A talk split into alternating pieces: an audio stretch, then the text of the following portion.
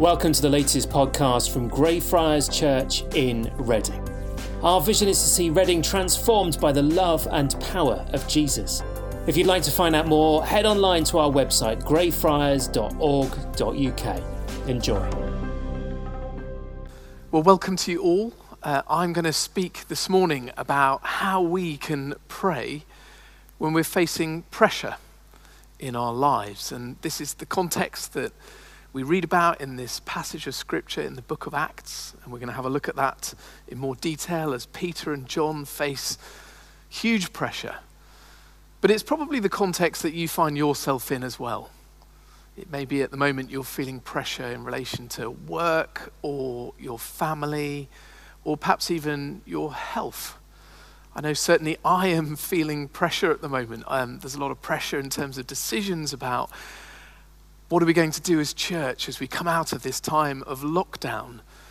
Uh, there's pressure because I uh, um, have injured my shoulder and I can't even do the most basic tasks in my life at the moment. So I'm feeling pressure because of that. I'm feeling even more pressure when I heard John and Steph talk about the 20s and 30s evening, Grill the Vicar. That sounds deeply intimidating. So I feel a lot of pressure about that. And um, in a ridiculous manner, I'm about to go on holiday soon. And many of you know that actually going on holiday creates even more work. And so I've got this backlog of to dos that I need to get through very quickly in the next week or so. And so I feel all this pressure mounting up on me. But there are ways in which pressure actually can be a good thing. Pressure can shape us and grow us in our faith. I was thinking this week about what lies deep below us in the, in the earth, 90 miles down, just underneath the continental plate, in the upper mantle within the earth. In certain areas of the world, there, is, there are collections of carbon. And that deep in the earth, the temperature is extreme, a thousand degrees Celsius. And these little pieces of carbon face both intense heat and intense pressure. And it's this combination of heat and pressure that leads the carbon to be molded and compressed and shaped and refined that turns it into what you and I would know as diamonds. Something very precious that reflects light. And in a similar way to this miraculous geological transformation that we see here on this earth, God wants to do something similar through you and me. As we face pressure and challenge in our lives, that actually it would be used by God to shape us and refine us and mold us so that we too would reflect light, the light of Jesus, more and more in our lives. And that's what we see going on here in the book of Acts. And I want to draw out a few points this morning that are going to help us as we think about how we can pray when you and I are under pressure. And the first is this that you and I are to look around and join together. The context of this passage in Scripture is that Peter and John have been filled with the Holy Spirit on the day of Pentecost. They've seen God do amazing things. We read about 4,000 people coming to faith. We read about a lame man who's healed. And so the kingdom of God is advancing and moving and yet at the same time, there are huge pressures placed upon the disciples. We read that out of fear and jealousy, the religious leaders imprison these two men, Peter and John. And yet they're released, and we read that they go back to their own people. And in verse 24, we read they raise their voices together in prayer. Now, this word together is one of Luke's favorite words. That's the author of the book of Acts. It's one of his favorite words, and it's one of my favorite words at the moment, too. Together, as we think about what it means for us to gather as God's church. one of the challenges we face in our culture is this growing level of individualism. That sense that we can go our own way, we don't need each other. And it creeps into the church to the extent that it becomes about what I want from church, what music I want to sing, and which preacher I want to hear from. But actually, we'll only truly be content with church when we realize it's not about what we can get from church, but it's about what we can give to church. And the problem with individualism is that it erodes the value of community. And so we can end up almost believing that we can be a follower of Jesus on our own without the need for anyone else around us. One of the benefits of the last few months has been that we have realized, haven't we, how much we need each other, how much we need to gather together, to pray together, to worship together. And that's why I'm encouraging all of you to gather in whatever way is possible within the government guidelines at the moment. And so that may be joining a small group, as John and Steph were saying, and meeting online. It might be joining a small group and gathering together in a garden. It might be inviting another friend around from church and having a meal together. Whatever it looks like, for us to make sure that we are gathering together.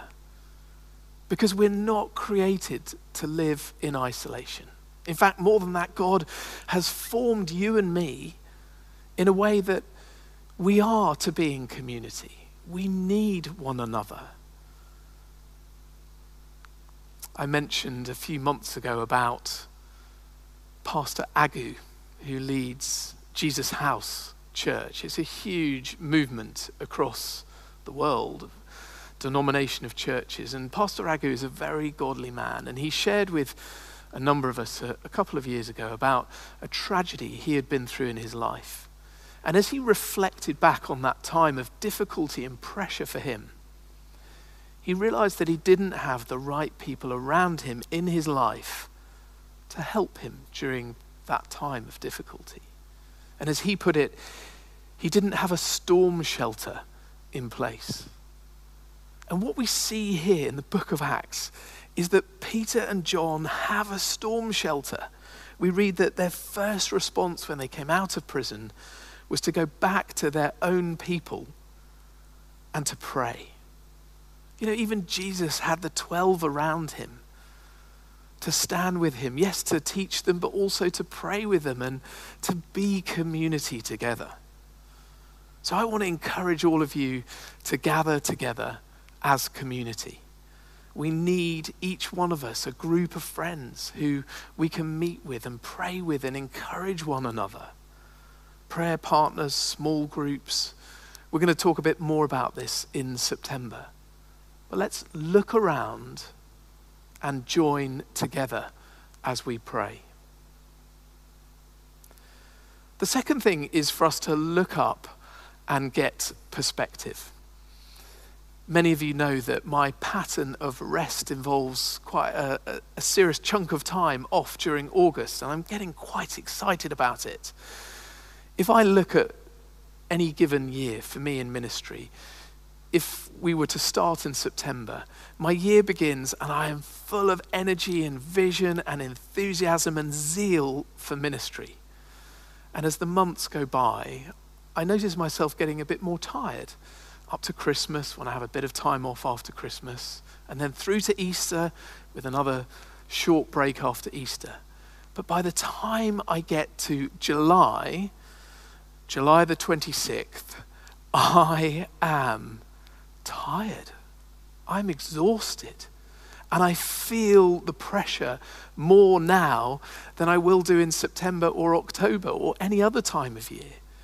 And the risk for you and me is when we're feeling tired and under pressure, we can lose perspective. Now, there's no doubt for all of us, after four months of lockdown, whether it's working from home, homeschooling, or just isolation, we're tired. That's one of the reasons we're going to look at this theme of rest on Tuesday for Greyfriars Conversations. We need rest. And along with that tiredness comes that danger that we lose perspective. Now, Peter and John faced pressures far, far greater than I have ever faced in my life. And yet they have exactly the right perspective. Their first response was to look up to God in prayer. And the way that they pray teaches us a lot. So grab your Bibles and we're going to have a look at these words together in Acts chapter 4. So the first thing is in verse 24, if you have a look with me, you'll see they begin their prayer by praying, Sovereign God. It's a declaration that the God that we are praying to is far greater, far more powerful, far more majestic. He is the one in control over and above us as we lift our prayers to God. And then as we carry on, we're going to read through some of these words that Peter and John pray as they're declaring the truth of who God is. But it's really important as we begin to pray when we're under pressure, when we go through those times when actually the pressures we're facing are all consuming. They literally take up our thoughts, our words, our prayers, that we begin by looking to the sovereignty of God, that He is in control, that nothing and no one can thwart His plans and purposes. We then read that the disciples pray in verse 24 You made, you made the heavens and the earth, the sea, and everything in them. So they're declaring God's sovereignty over creation. We then go on in verse 25 to read that they declare God as Lord of revelation. You spoke, they pray, you spoke through the Holy Spirit, through the mouth of David. And they pray through some of the words of Psalm 2. And then finally, in verse 28, they declare God as the God of history. You decided. And so through this prayer, we're reading them declare that God made, God spoke, and God decided.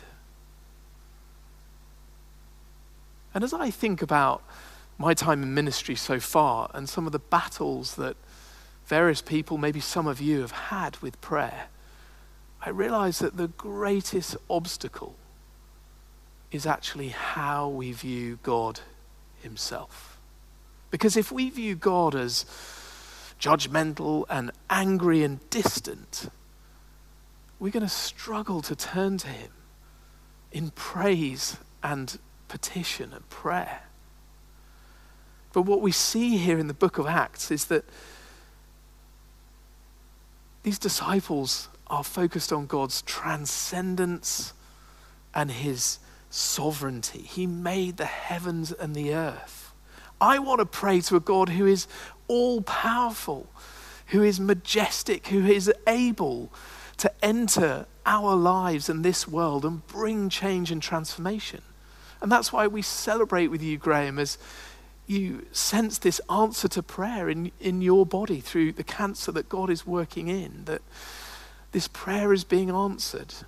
We want to pray to a God who's able to do that. But we also want to pray to a God who is immanent, who is near, who speaks through the power of his Holy Spirit. A God who chose to come down to this earth in Jesus, to go to the cross for you and me. We know he is now with us by his Holy Spirit. He is your loving Father. And when we're reminded that this is the God we pray to, all of us want to praise him and all of us want to call out to him. Peter and John look up to God in prayer, and their perspective comes from knowing the truth of who God is in Scripture. They turn to Scripture as they pray. In fact, most of the spontaneous prayers in the Bible are full of words of Scripture The believers in the book of Acts had this scripture so deep within them. And so I want to encourage you to keep going, reading the scriptures every day, that they would be filling your head and your heart, so that during these times of pressure, we can be assured of who God is. We look up to Him and we get perspective. The final lesson for us here on how we can pray during time of pressure is to look out and receive power. One of the problems when we face pressure in our lives is that we naturally look inward. We become focused on ourselves, my shoulder, my problems. It's perfectly natural. Most people round here are totally fed up of me talking about my shoulder, particularly my wife, who's probably watching from home. But in spite of Peter and John being imprisoned and threatened, if you look through this passage of Scripture, they only give one passing reference to the problems they're facing. In verse 29, they don't dwell on the pressure they are facing. Instead, they dwell on the sovereignty and the majesty and the power of God to work in and through them. They don't pray for wisdom or favor or protection, which would have been very natural and good things to pray for. They pray that they would be empowered to preach the good news of Jesus Christ and to see healing through signs and wonders at work through them as they pray for those around them. In other words, they look out to the lost and they say, Use us, God, for your glory and your purposes. As part of our journey here at Greyfriars over the last few months and years, I've been delving into the history of this building, of those who founded this church, the original Grey Friars. And I was reminded this week that the original Grey Friars were also known as the Preaching Friars because their priority was to share the good news of Jesus. This was a key part of who they were and what they did based from this site as they went out to Reading. And interestingly, they were taught to be brief as they share the good news because, I quote, the Lord kept his words brief when he was here on earth. I better get on and finish this sermon. But that same mandate that was there for the Grey Friars hundreds of years ago applies to you and me today. That commission to share the good news of Jesus, to preach the gospel, to be bold as we share God's word, is not just for those who are preaching on a Sunday. It is for you, it is for all of you all of us as we go about our daily lives.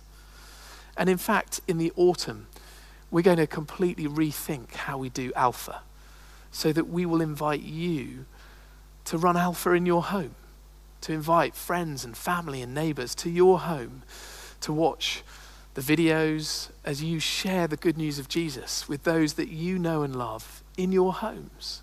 It's part of this mandate, Jesus' call to you and me to share his good news with everyone. And alongside these words, the disciples pray that there would be a demonstration of the kingdom of God through signs and wonders. So it is the two together. It is the declaration of the good news of Jesus and the demonstration of his kingdom coming through signs and wonders. And we need to pray for both. And this prayer resonates with God. And we know that because we read that there was a shaking in the room where they were. It's a theophany. We read of them in various places in Scripture. God makes his presence known through fire or wind or an earthquake, even through a gentle whisper. But perhaps most importantly, the believers are filled with the Holy Spirit. They are empowered to go out and to preach the good news and to pray for signs and wonders. Interestingly, the pressure didn't end there for the disciples, as you know. And we will always face pressure in our lives, you and me. But what this prayer teaches us is that just like that carbon deep down in the earth's core, God can use the pressure we face to refine us, to make us shine even greater for Jesus. That we would be a people who go out into this world and we declare God's goodness. We speak of his good news. And we pray for those signs and wonders for healing in the name of Jesus. That is your mandate. It is my mandate. And we want to pray now together that God would empower us by his Holy Spirit as we seek to do this work for him in our lives.